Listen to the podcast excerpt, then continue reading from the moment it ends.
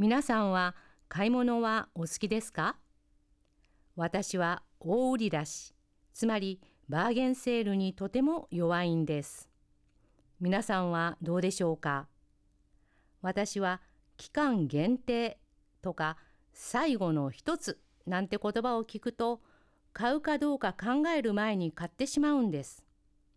少しは落ち着いている時でも買ってから考えようと思ってまず買います。ですから街を歩くのは本当に大変です。